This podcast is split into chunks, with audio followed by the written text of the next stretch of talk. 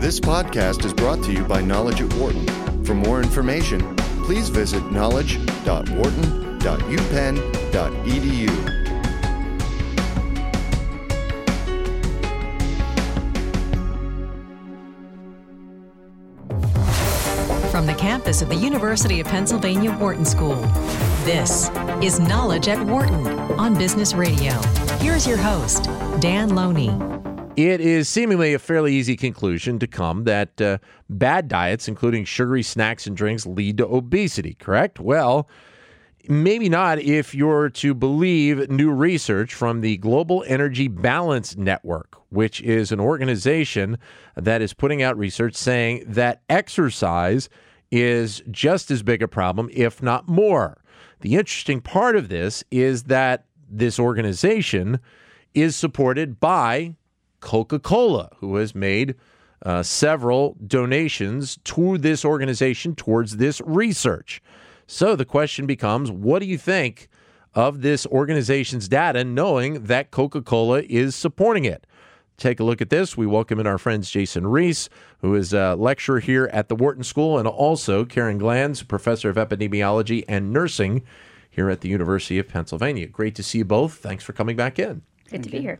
Uh, uh, what do we what do we believe in this? I mean, it's hard to not think negatives, I guess, Jason, when you're talking about research about obesity that's supported by a company that has sugary drinks as their their biggest their biggest piece of their puzzle. Companies do this all the time. They support uh, researchers at various universities looking at problems that relate to them. Of course, they're going to put the money where uh, they hope the story is going to go in the direction that favors them. Th- this is not simply a front organization. Yep. The researchers behind it are well known obesity researchers.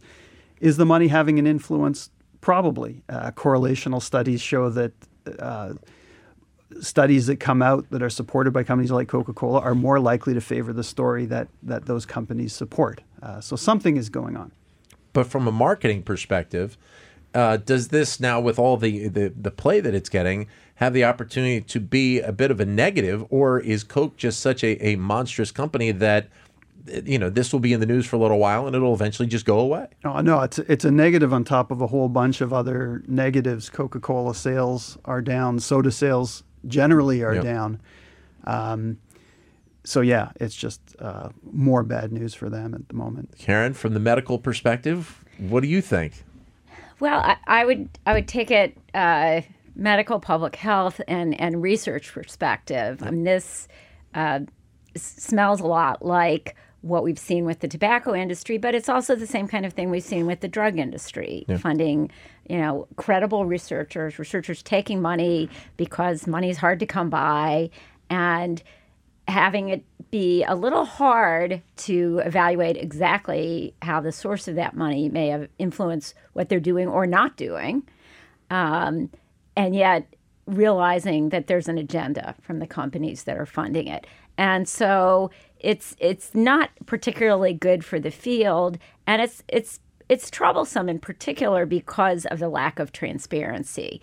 Um, you know, there's been a, a really big sea change in the last 10 years that required doctors to disclose their funding uh, of, from drug companies and so forth. And, and it's become tremendously more open. But when you get to consumer product manufacturers, that change hasn't really quite seeped in yet. And I guess the, this global energy balance network uh, for a little time did not disclose the fact that Coca-Cola was supporting them. So there plays into exactly what you're talking about. That's right. And that's, um, again, consistent with other examples. So, uh, right in our own backyard, uh, the uh, Children's Hospital of Philadelphia, CHOP, a very highly respected institution, uh, received $10 million from a foundation called the Foundation for a Healthy America. Sounds really nice. Yep. That was created specifically by the American Beverage Association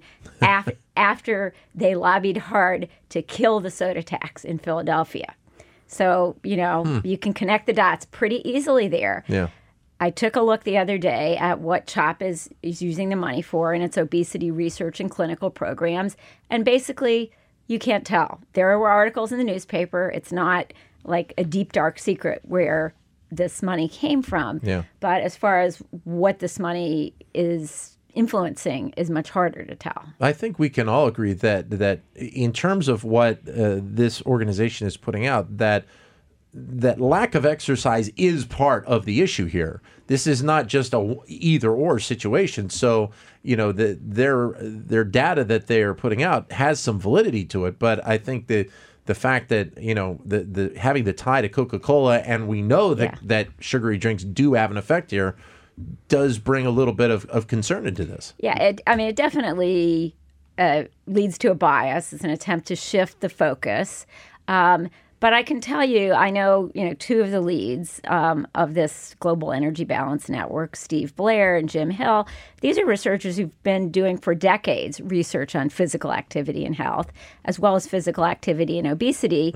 And in fact, um, you know, I've heard Steve say more than once that he didn't feel like the federal government invested enough money in the activity side of the equation. Yeah. So these are researchers looking for money. The question, questionable part comes up is when you take money from big soda, um, how does that influence what you're doing? The other thing that I think is important to point out that all the press and the news, the interviews, including the interviews with the scientists and with Coke that have just you know exploded in the last week, um, none of them referred to actual new findings that have come out of this network.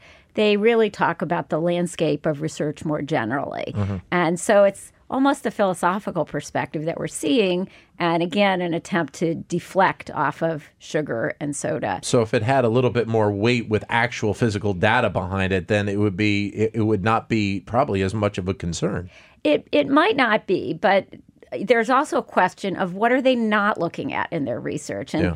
just the whole approach is we're going to focus here. We're not going to focus on any harms that may be due to products that our funders um, are producing and marketing. But Uh, th- there's actually another nuance here that makes the whole thing a little bit more complicated, and that, and I, I think Karen will agree with this. The best thing people can probably do for their health overall is to exercise more, Sure, yeah. not necessarily change their diet, uh, and that that is somewhat of a separate issue from obesity and weight loss and weight gain.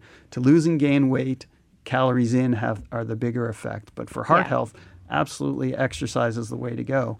Uh, so supporting research that pushes exercise, um, you know, ha- certainly has some social and, and public benefits. It, it obviously has a lot right now because you just, uh, I mean, here in Philadelphia, all you have to do is, you know, drive on the Schuylkill Expressway and look across to uh, the other side uh, of the uh, of the Schuylkill River and all the people that are exercising, you know, along the, the Kelly Drive and the Boathouse Row. The numbers of people that are exercising these days seems to be on the rise. Obviously, we're not even close to having a totally healthy Yeah. America, but still, Yeah. that those numbers are on the rise. yeah. Yeah, no, and I would completely agree with what Jason Jason says, and even you know expand on it to say that you know physical activity, uh, self disclosure. I'm a like an exercise nut. Okay, but Yeah. but uh, physical activity uh, is is great for prevention and management of all kinds of diseases, not just cardiovascular disease, obesity, diabetes, some types of cancer.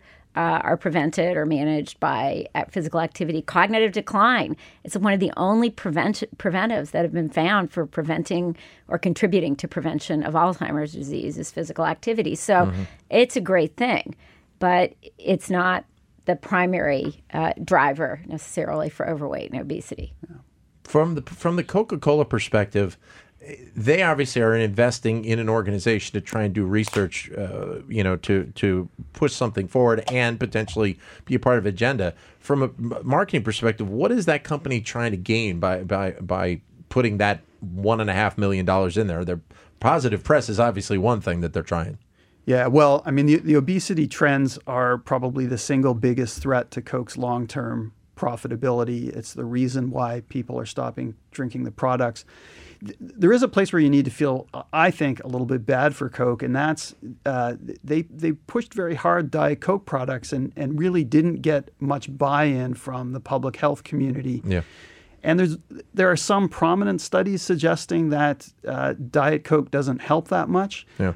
uh, or, or even that it hurts, but the science there is, is, is very minimal. Uh, most scientists believe a calories in, calories out story.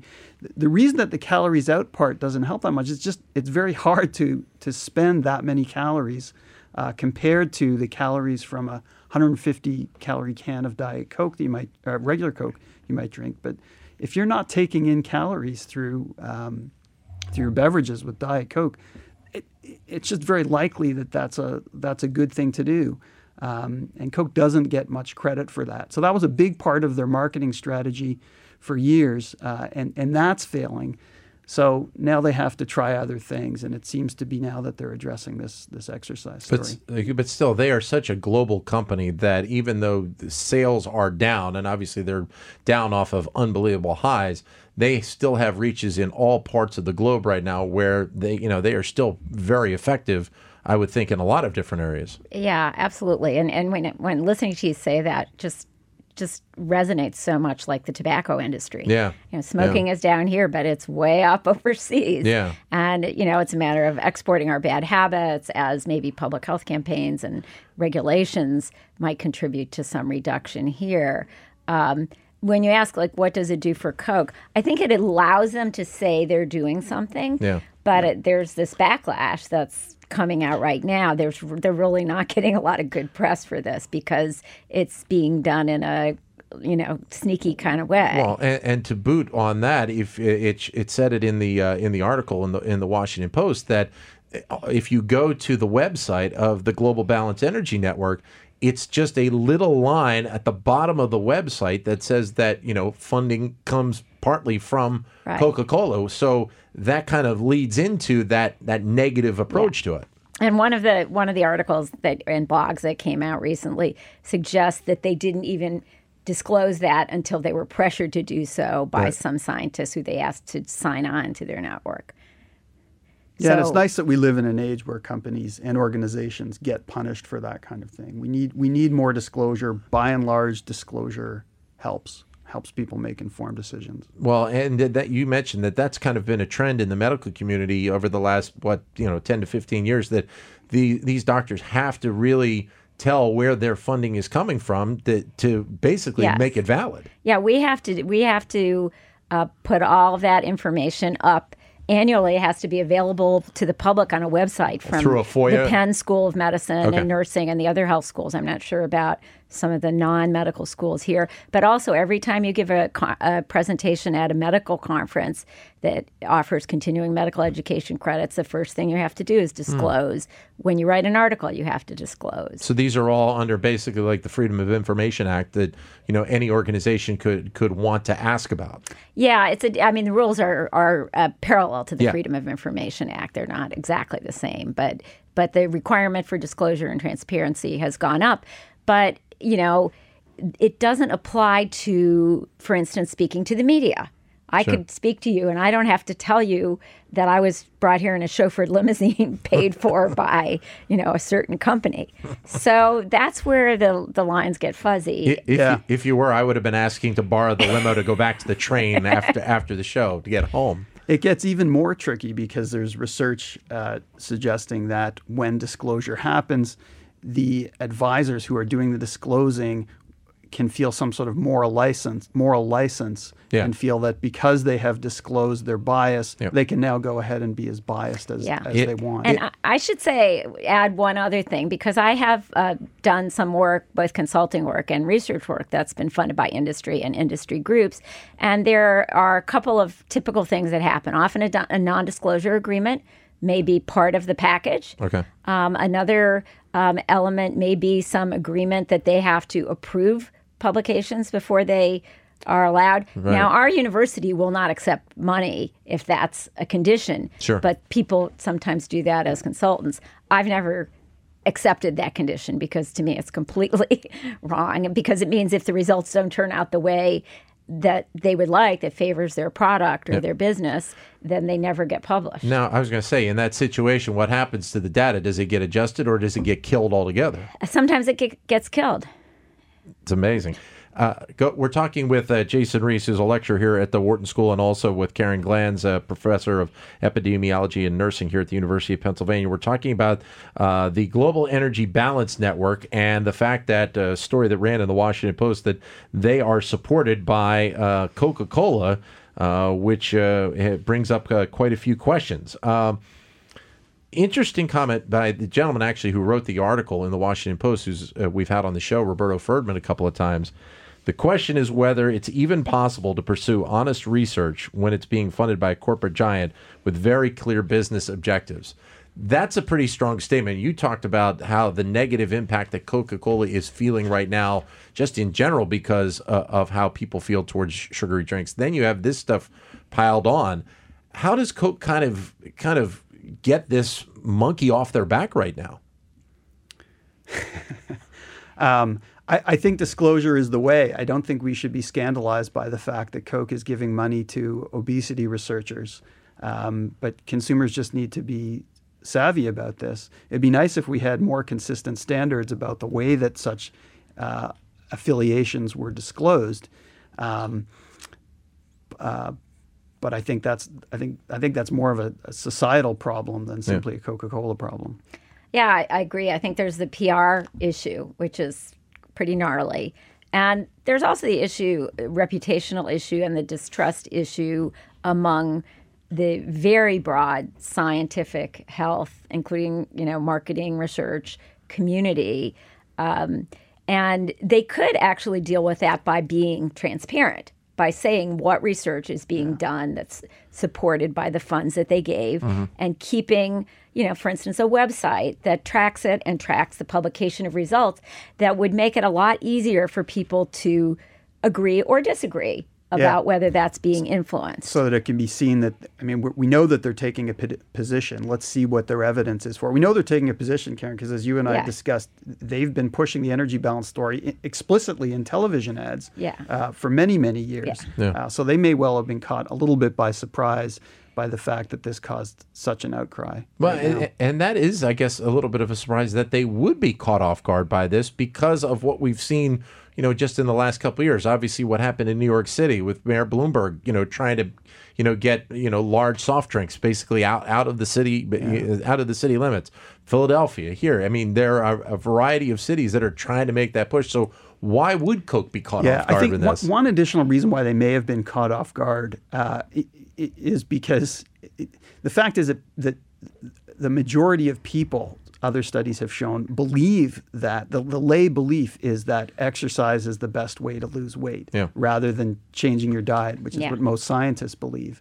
Um, so th- they may have been caught caught off guard uh, um, that so many people were surprised by the message that right. they're pushing that I, there may be anything wrong with it. I think another um, you know element of this explosion um, around this news and the story, and it's you know gone viral into you know pretty much every different kind of media you can think sure. of, is the fact that um, it was kind of hidden, and it was it was unearthed by some researchers who were asked to join this network yeah. who pressed for information and then that came to the press so it makes it look like they're being sneaky about it yeah. and they are yeah. Well, and, and the perception, we, we, you know, really takes two viewpoints because, as you said, it was kind of hidden. But you know, the other perspective would say, well, we just didn't publicize it. You know, we knew it was happening, but we just did, decided not to publicize it. Right. And that's just two different viewpoints. And again, it kind of goes back to what you were saying, Jason, is that that public perception is really it's a big piece to this, and it's a hard thing to kind of get rid of when people I think in general have a negative feel at times about big companies and their agendas. An- another thing that's going on when you talk about the um, the soda cap cap what they're calling it the uh, the limit of, on the size of yes. sugary beverages in New York that got beat down, yep. but you know may arise again at some future time is that the the this beverage industry has been one of the biggest um, industries pushing for self regulation instead of regulation by government forces. And that this, that puts this into question. You know, yeah. is the is the fox guarding the chicken coop? Sure. Yeah. Absolutely. It would be it would be a very tricky situation if they had that. Well, they well actually they have there is an initiative that's starting up right now uh, that which, which is called the Soda Pledge, which is a conglomeration of big soda companies, not Coke by itself, that are working with the Clinton Foundation, the Alliance for a Healthier Generation, that have said they are going to remove X billions of calories Yeah. due to soda by smaller sizes and different kinds of marketing.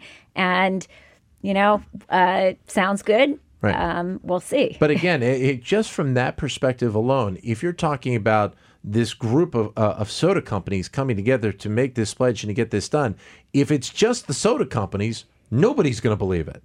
If it does have an outside entity that's kind of overseeing this or at least managing it, like the Clinton Foundation, there is at least a little bit more of a belief potentially that this could be something going forward. Well, the, the, most recent parallel example in the food arena has been um, advertisers um, from food companies saying that they were going to reduce advertising junk food on kids' TV Yeah, shows. yeah. And that has been evaluated because that goes back probably seven, eight, maybe even more than that years now.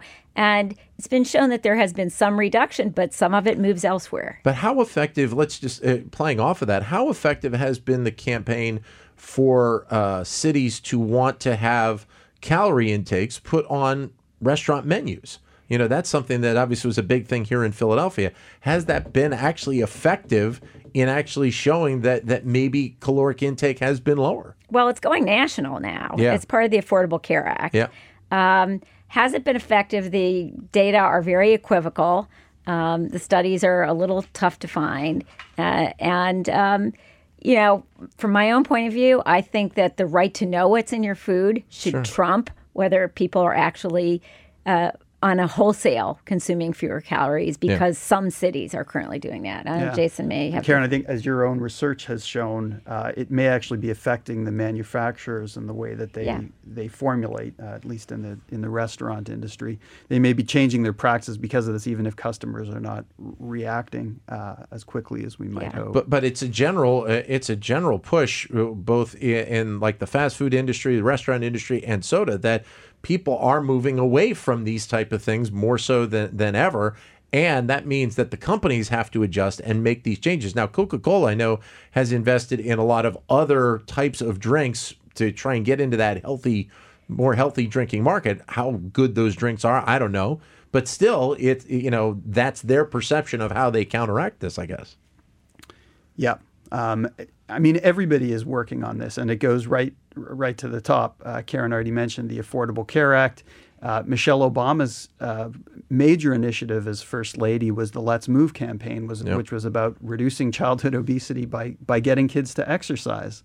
Um, you know, I think that that had the wrong emphasis, but it was the more palatable story uh, than getting kids to stop eating. Uh, we're very sensitive about our eating. Um, but it's making us overweight. Right. And and there's nobody who's going to lose money if kids exercise more.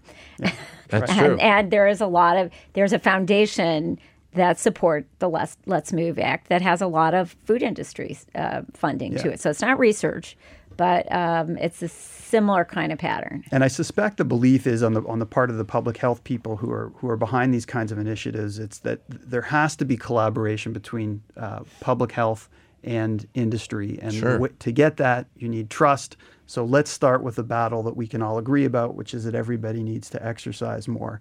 Uh, and, and I'm guessing that that's where these kinds of initiatives start.